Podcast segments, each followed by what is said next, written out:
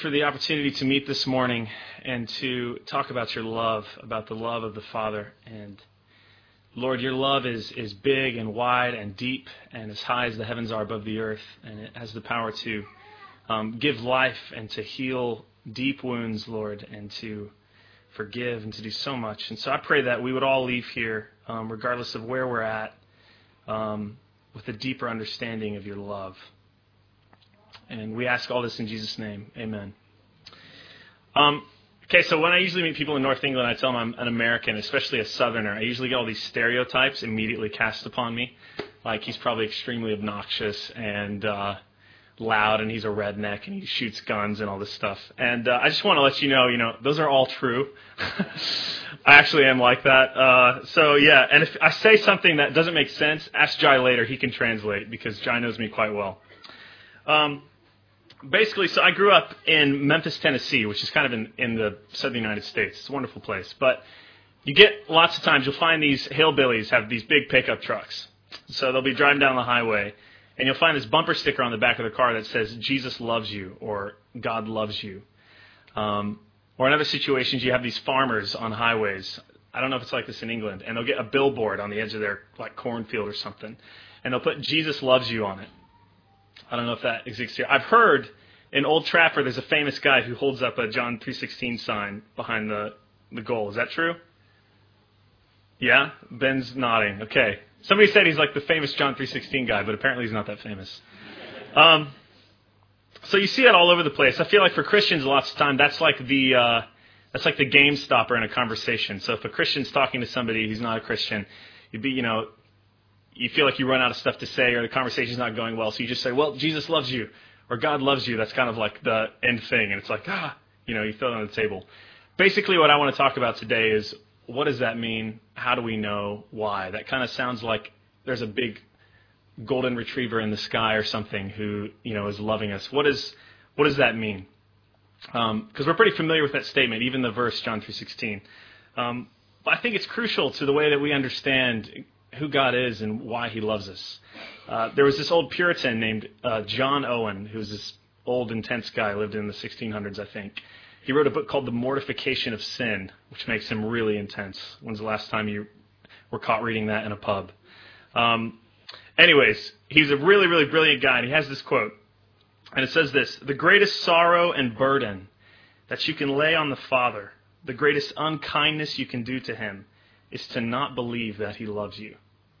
Which is a really amazing statement, especially coming from a guy who wrote a book called The Mortification of Sin. So, uh, my goal today is try to, just to try to explain that. Hopefully, if you're a Christian or not, um, by the time you leave today, if you see that on the back of a Rednex pickup truck or on a billboard or at a Man U game, you'll have an idea of what that means when you see God loves you or Jesus loves you or something like that. Um, so with John 3:16 in mind, uh, we're going to think about the who, the why, and the kind of how we know questions of the love of the Father. So, who? For God so loved the world. So, what God is doing the loving? There's quite a few gods out there, aren't there? Um, first of all, it's the God who is revealed to us through the Bible. Uh, even more, it's the God who in the Old Testament was particularly in a relationship with the people of Israel who has told us that he's the one true living God. So it's the God of the Bible. So that verse is talking about. For God so loved the world.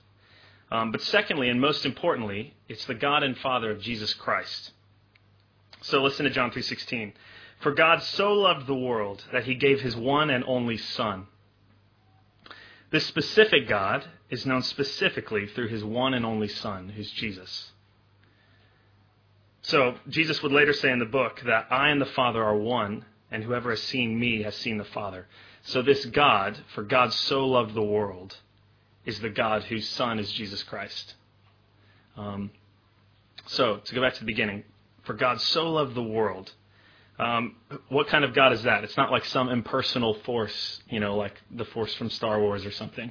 Um, it's a specific God who is revealed through the Bible and who's the Father of Jesus Christ. So that's who that verse is talking about. Okay, secondly, who is he loving? Why is God up in the world and who is he loving? Okay?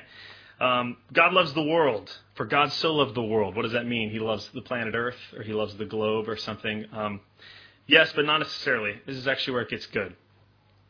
Um, when Jesus says the world, in many ways it means human culture and civilization, but particularly emphasizes the bad parts that are in rebellion against God. So, for example, uh, later on in the book of John, in John 7 7, Jesus says this The world cannot hate you, but it hates me because I testify about it that its works are evil. So, the world is all of God's creation and all of us and every ounce of our crookedness, rebellion, or whatever. All of it. Um, think about all the horrible things that come on the news. Think about all the social and political unrest and um, yeah, just all the all the junk that we see that comes across our newspapers. Um, think about the stuff that you've come into contact in your own life personally, and the the pain that you've had in broken relationships, or um, the cruelty you've experienced in your own life. That's the world. That's what that's what Jesus is talking about when he says, "For God so loved the world," which is a pretty amazing thing that that's what he's loving. Um, the world is also all the beautiful stuff in life. Uh, but when Jesus says that, it's particularly talking about the really uh, the broken parts of it. So, if the world is all of that, though, uh, the amazing part is that it actually includes you, and it includes me as well. So we're a part of that. It includes all the things that we've done. Uh, it includes all the times that you and I have been treated cruelly, and it includes all the times that we've treated others cruelly, which is a pretty amazing thing. So with that in mind, think about John 3:16. For God so loved the world. It includes all of us in this room right now. Um, but God is loving everything that comes on the news and everything that comes across your newspaper, which is a pretty amazing thing. Why is the next question. So if the God, the Father of Jesus Christ, is loving the world, this unlovely place, why is he loving it? This is where it gets even better. God loves the world because of who he is, not because the world deserves to be loved. So let's say, I'll say that one more time. God loves the world because of who he is, not because the world deserves to be loved. The love of the Father flows out of his heart and out of his character, like a river flows from a fountainhead or something. It comes to us purely out of his good nature. God loves the world that he created because it is his creation because he set his sights on it to love it. Like somebody sets like a target on something. Um, even more, the Bible tells us over and over again why God does not love the world. In other words, we're told that God doesn't love the world because we've done something that's worth being loved, or because He loves the people who are super spiritual, or because He loves this kind of people, or whatever. Uh, this is challenging for several reasons of why God loves the world. If you're the kind of person who thinks, um, I don't deserve to be loved, why would anyone love me? I could never be good enough or holy enough to deserve God's love. I've done too many things wrong. I've messed up too much or whatever. Um, I just don't deserve it. The answer, of course, is that you're right. But that's why it's so beautiful that's God love, that God's love is based on his character and not on what you do. That's an amazing thing to consider. Uh, no one, none of us in this room actually deserve the Father's love. But it's also a challenge to, the, to those of us who think we're pretty amazing. This is the camp I usually fall into. So those of us who think, um, of course God loves me. Why wouldn't he? You know, like, obviously, you know. We just think we all deserve to be loved naturally. But that is completely false. Um, no one is good enough to live up to the love of God.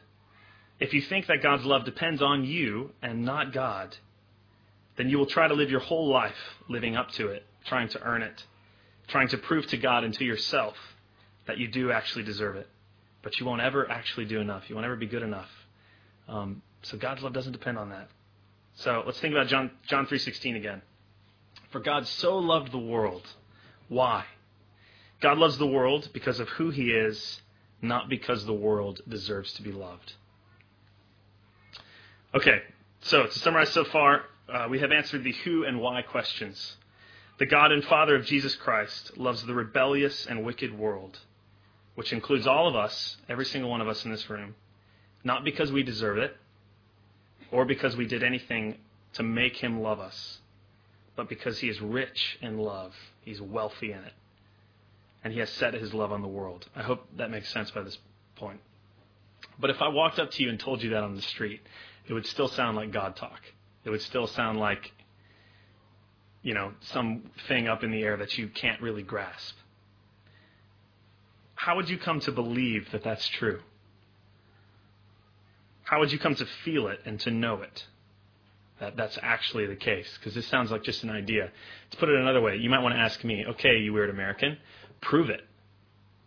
Like, I could sit up here and tell you all day God loves you, but what effect does that have on our lives? This is, I think, where a lot of Christian conversations end up. It ends up with people just saying, God loves you. And if you said why, they would just say, well, pray about it and you'll know. Like, you know, you'll have some spiritual experience and you'll know that God loves you. But I think this is the most amazing part about the Bible and about the God of the Bible and about the love of the Father. We can know it in the deepest part of our hearts because He's proven that love in actual life. It's not just an idea. We can know because God has told us and because He has shown us. Okay? How do we know? He's told us and He's shown us. First of all, we know God loves us because He's told us. Uh, in order to understand this, it'll help to have an example about love in our actual life. Okay, most of you know Jai. Uh, and I'd like you to imagine that Jai is about to take off, take the girl of his dreams on their first date. Okay? And if Jai does anything romantic, you know it's at least going to involve three things one of being Hull City, one being Pi, and the other being Doctor Who. Okay? So Jai picks up this girl, and uh, it could involve more than that, but at least those three things. Uh, Jai picks up this girl. He takes her out to a Hull City game, okay? Hull City match, sorry. Um, it's amazing. I don't know who they're playing. They actually win. I'm not sure if Hull City's good or not. I doubt they are. Uh, but they go to this match. It's amazing. She she leans over to Jai in the middle of the match and says, "Jai, like this is the greatest match I've ever been to in my life." And Jai just smiles back at her and doesn't say anything. And she's kind of like, "Huh, that's kind of weird." So afterwards, they go to a pie shop. They go to a pub and get tons of Pukka pies and steak and ale pies, steak and kidney pies. It's amazing. And this is Jai's girlfriend, so she likes pies as well. And they're amazing pies. And she leans over during the dinner and says, Jai, these pies are delicious. And, and Jai just looks back at her and just just doesn't say anything. She's kind of like, okay, this guy's weird, first of all. Uh, then afterwards, they go watch like a massive Doctor Who marathon, and it's just amazing. Um, it's a fantastic date. Jai takes her home, drops her off at her house, and she says, "Man, I had a fantastic day. Thank you so much." And she just and Jai just looks back at her and goes, and just doesn't say a word. Okay. Besides the fact that she'll think that Jai's a freak by this point. Um, I hope you see the point. Words are massive. Words allow us to relate what we are feeling. So if we have love, we're experiencing it towards a friend or a family member or whatever, words allow you to relate that love. That's why a Valentine's Day card with nothing on it is pathetic. Okay? Somebody just handed you a Valentine's Day card and didn't write on it, you'd be like, this is rubbish. The first thing you do when you get a letter from somebody or you know, a card is you open it up and you look and you assess how many words have been written. You know what I mean? Uh, anytime I get an email from a significant other, the first thing I do is to see how many words were written on it. You know, because if there's like two sentences, you're like, oh, what's this? You know, like there's no words. So God is not like that. This is where this is so cool. God has spoken to us, and He's actually told us that He loves us.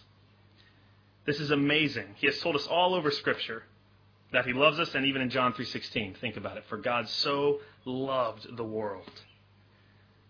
It's interesting because there's a lot of people in England and America who just assume that God should be loving. That, like, well, obviously, I believe in a loving God. But we need to ask, how do you know that? Most of the time, people would just say, well, it's, it's just, you know, He just is. It's like, well, who told you that, that God is loving. That'd be that'd be really bad if we just has, had to guess that God was loving, because it'd be like the girl on Jai's date, just having to guess what in the world Jai's intentions were, or why he was buying all these pies, whatever. God's not like that. He's told us that He loves us. Okay, words are amazing and they mean a ton, but we all know that left on their own, they don't quite cut it. Another way you can put this is you can't just talk the talk, you have to walk the walk. Um, so let's go back to Jai and his fictional girlfriend let's say he comes up to her and he says, uh, you, he's speaking this time, you are the most gorgeous girl in the world. You know, the first time I saw you, I fell in love with you. Um, I'm gonna, you know, sell everything I have, you know, to buy you even more pies and Doctor Who seasons or whatever. Um, and then she's like, "Oh my gosh, I'm so flattered." You know, she's blushing, all this stuff, and Jai's like, "Sweet," and then he walks off, and he never does anything. Uh, obviously, we we all know that she would be kind of suspect about you know what what he was up to. So, just like you can't fully understand actions without words, words without deeds to back them up are pointless. We all know this to be true. You can't just talk the talk; you have to walk the walk. And this is where the God of the Bible is different from every other God out there. He has demonstrated to us, actually demonstrated, his love in real history, like real space and time. Listen to John 3:16. For God so loved the world that he gave his one and only son. God loved the world so much that he gave us his son, Jesus Christ. This is where the rubber hits the road for everything. Here's another verse that explains it. Uh, this is 1 John chapter 4 verses 9 to 10 or if you're an American you'd say 1 John, but you know, that's neither here nor there. So 1 John chapter 4 says this, "This is how God showed his love among us. He sent his one and only son into the world that we might live through him. This is love, not that we loved God, but that he loved us and sent his son as an atoning sacrifice for our sins." God has not just talked the talk. He has literally walked the walk, which is really crazy. About 2,000 years ago, in the small Israelite town of Bethlehem, Jesus Christ was born. He was a real guy.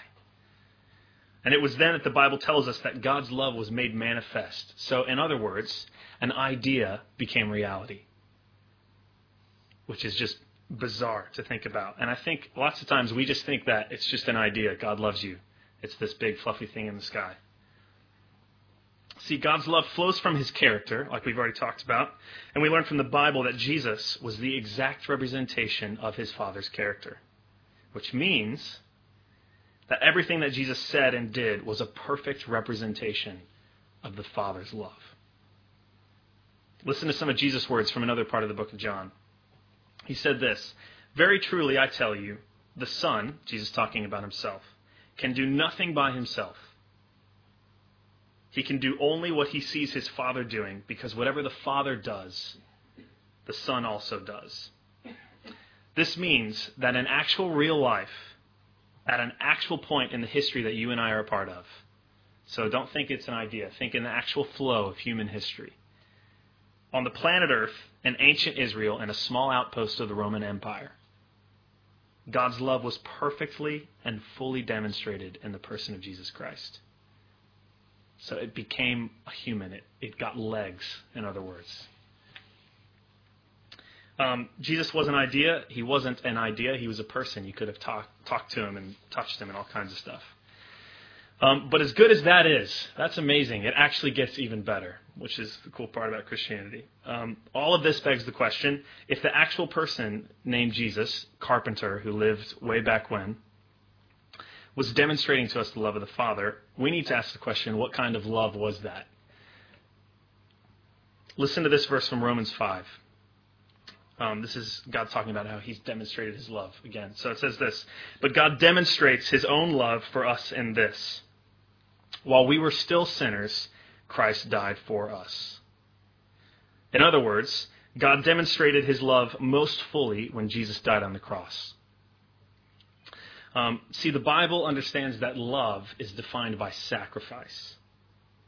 Uh, and that's true for us as well. So think about Jai's girlfriend. Um, if he only did stuff, so let's see, he starts actually, you know, speaking and doing things at the same time. But he says, okay, we're going to go to the Hull City match. It's going to be awesome uh, and she gets really excited about it. Um, but then his friends are like, Jai, let's go to the pub, and he's like, oh, we'll do it later, maybe next week. And she's like, oh man, that stinks. But tomorrow we'll get together and watch Doctor Who or something. And then it happens, and then he says, well, I'm kind of tired. I think I'm going to go sleep instead. Can we do it later? And she's like, oh. Then tomorrow we'll, you know, we'll watch it again. And then the same thing happens the next night. He says, no, I'm actually going to go hang out with my mates. Um, she would start being suspect that Jai's love for her was genuine. You see what I mean? Because he was never willing to sacrifice other things for her. Here's another example. So in the States, um, we play baseball. Apparently, it's a lot like rounders. It is a lot like cricket, actually. Anyways, uh, a, an American pastime is catch. Okay, so you just you, you have a baseball glove, another guy has a baseball glove, and you just throw a ball back and forth. It sounds boring, but it's amazing. Uh, I think it's the equivalent of like a kickabout, right? Where you just kind of get a football and go kick it around. It's that same concept, but it's especially good between sons and fathers, I think, in a lot of ways. Um, and so I grew up playing catch with my dad. So my dad would come home after work, before dinner, whenever, and we would go on the front lawn and we would play catch. And it was great. Um, when I was about 20 years old, I found out that sometimes my dad would come home from work, um, play catch with me. We would have dinner, we would go to bed, and then sometimes he would go back to work because he had more to do. But he still came home every day and played catch, and I never even knew about that. Um, I was really floored by that when I found about when I found that out because that's my, my dad sacrificing lots of what he could have done to just come home and play catch with me. So that's the way that he showed his love for me is in the not in maybe just the stuff that he had bought me when I was growing up or where he took me, but the points where he actually was sacrificing things he wanted to do or needed to do so that he could do something as small as playing catch. The point is that you know someone really cares for you when they show you love that costs them something. This is how all great films and stories end up. Somebody dies to save somebody else. Um, you know, somebody steps in the place of somebody else, or somebody gives up their career for the love of a girl, or something like that. I mean, just go watch any film in theaters right now. That's most all of them how they understand that. We all know this instinctively to be true, and even listen to some of the words of Jesus. He said this Greater love has no one than this, that one laid down his life for his friends. And that is exactly what he did. Let's go back to John 3:16. For God so loved the world that he gave his one and only son. In other words, God loved the world so much that he gave up what was most dear to him, his son. It would be one thing for God to tell us that he loves us. That would be amazing, which he did. It'd be another thing for that love to become a reality in the person of Jesus Christ. That's also amazing. But it's another thing entirely that the love of God drove Jesus to do what to most of us is unthinkable to die on a cross. If you want to understand how deep and how wide and how rich the love of God is, you need to look at the cross. The love of God is not cheap talk. It's not just an idea. It's a love that bleeds. That's how we know that God loves us. For God so loved the world that he gave his one and only Son. Okay, so God loves us. Not because of anything we've done, but because of who he is. And we can be sure of that and actually know that because he has told us through his word and he has demonstrated, he's actually acted it out in real, real time and space through Jesus Christ, who was a real guy who lived 2,000 years ago. That's amazing. To wrap it up, it's always good to ask the so what question. Um, so what? First of all, and most of all, this means that God loves us. If you're a Christian, a lot of times um, you won't feel like God loves you. Maybe even if you're not a Christian, the same thing. If all this is true, then that means that there is actually a heavenly Father who has told you and shown you through Jesus Christ that he loves you. That is a remarkable thing to consider. That kind of thing changes your life, actually. So, like I said, if you're a Christian, you might not feel all the time like God loves you. I've been a Christian for a long time, and lots of times I wake up and I don't feel like anybody loves me, much less that there's a God who actually exists, um, much less some heavenly Father out there who loves me like that. I just don't. You know what I'm talking about. The days where you wake up and you put on the kettle and your life feels like a black hole. Um, I have a lot of those mornings, I think. But that's why this is awesome. Um, see, God's love doesn't depend on the way I feel or what I do. So even in those horrible, dark moments, I can know God's love because He has told me and because Jesus Christ died and rose again. I don't have to worry that He might change or that I might screw up too much and He might remove that love from me. If God's love changed depending on the way I felt or what I did, that would be a horrifying thing. But the cross doesn't change, and neither does God's word. So I don't have to worry.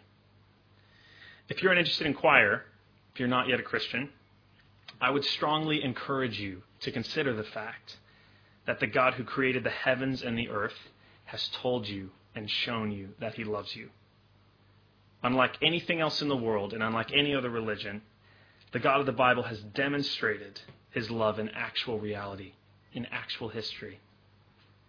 And that is proven by the blood of Jesus Christ. If the love of God is most perfectly and fully demonstrated in a real dude named Jesus Christ, who actually lived a couple thousand years ago, then why not continue to learn a little more about the things he said and the things he did?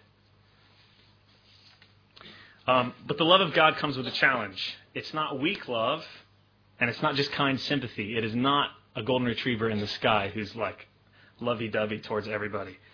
Um, it is rich, and once it breaks into your life, it begins to change everything. It would be one thing for me to say this morning, God loves you. Isn't that great? Now go in peace. Cool. Bacon buddies were awesome, which they were. Um, but the love of the Father comes with a challenge. Let's continue reading um, from John 3:16. If you want to put this back up, because I'm going to read that passage again.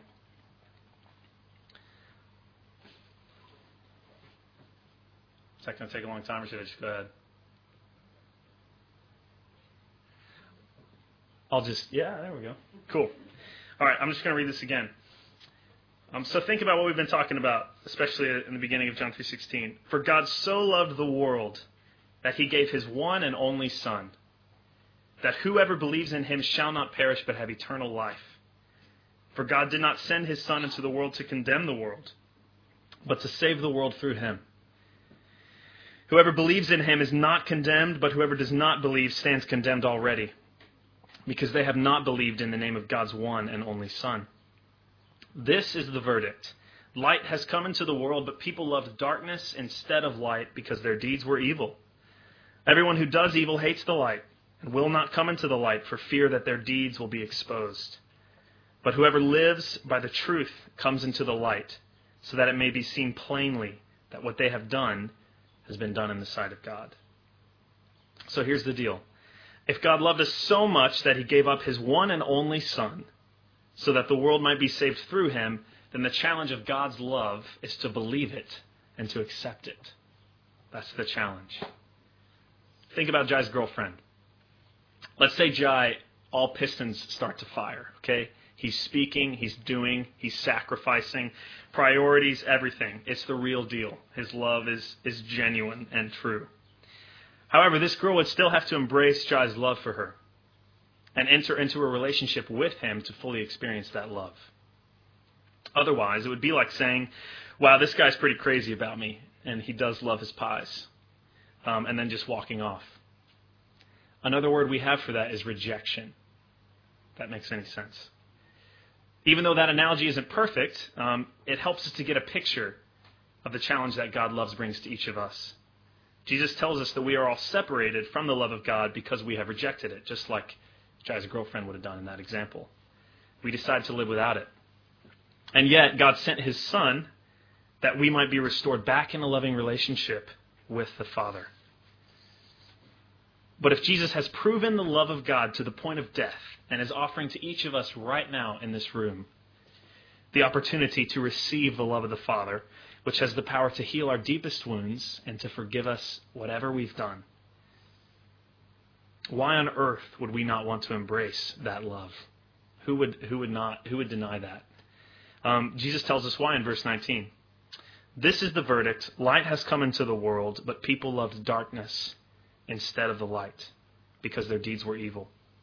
In other words, we would rather live in darkness than in light. We would rather run our own life, regardless of how good or bad it is, rather than allow the love of God to take us over. We do this because we know God's love will fill us up and will change everything. It's kind of like this. Um, at my age, a lot of my friends are getting married, or are married, or got married in the past year. I missed like five weddings since I've been in England. It's which is a good and a bad thing at the same time, I think. Um, but I've had a lot of conversations with friends who are dating girls and who are considering marrying them that they've been dating for a long time. Um, and usually the idea of sacrifice always comes up. Usually my friends say something like this Man, dude, she's, she's great and gorgeous and amazing, and I know we'll go great together, and it would be perfect. Um, but I'm, I'm just not sure if I'm ready to make that leap yet. There's a lot more stuff I, I want to do in life. There's a lot more I want to, you know, accomplish and see and go places and experience and all this kind of thing. So, in other words, here's what my friends are saying. Um, they, they understand that they won't be able to just live for themselves 24 7 anymore. And in many cases, that is ridiculous because they are missing out on a marriage of love with an amazing girl because they are too concerned with loving themselves. Does that make sense? So they love being by themselves more than they would love sacrificing what they want to do in order to enter into relationship with this person. Uh, we do the same exact thing with God. It is a horrible thing to be separated from the love of God. And Jesus says that without it, we will all perish and be condemned. And yet, so many of us are content to live in darkness rather than light. But Jesus would say, Follow me, step into the light. Come and let your heart swell with the love of the Father that you have always wanted.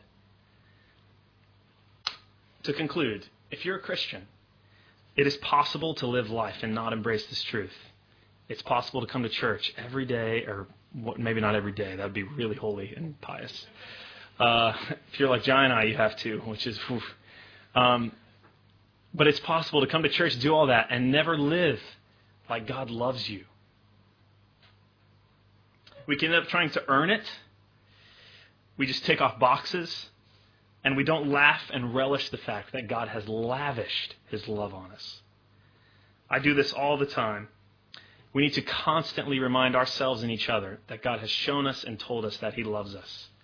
And that should fuel our life like petrol fuels a car or something. If you're an interested inquirer and you're not a Christian, be restored to the love of God. Step from the darkness and into the light. Jesus came and died and rose again so that could happen. Believe in Jesus and believe that he is from the Father. Let's pray. Heavenly Father, we thank you so much that you are not a God who is out there who is um, abstract and weird and just some idea that people who, you know, sit around and read books all day talk about.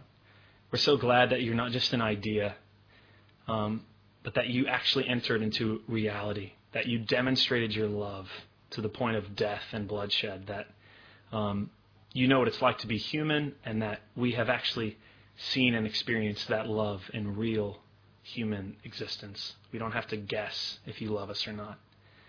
Um, and I pray that that would become a reality for all of us, no matter what we're going through or thinking or experiencing, all the hardship that we've brought into this room this morning. Um, I pray that that love would enter into every part of our life and that we would um, accept it and embrace it. And we pray all of this in the name of Jesus. Amen.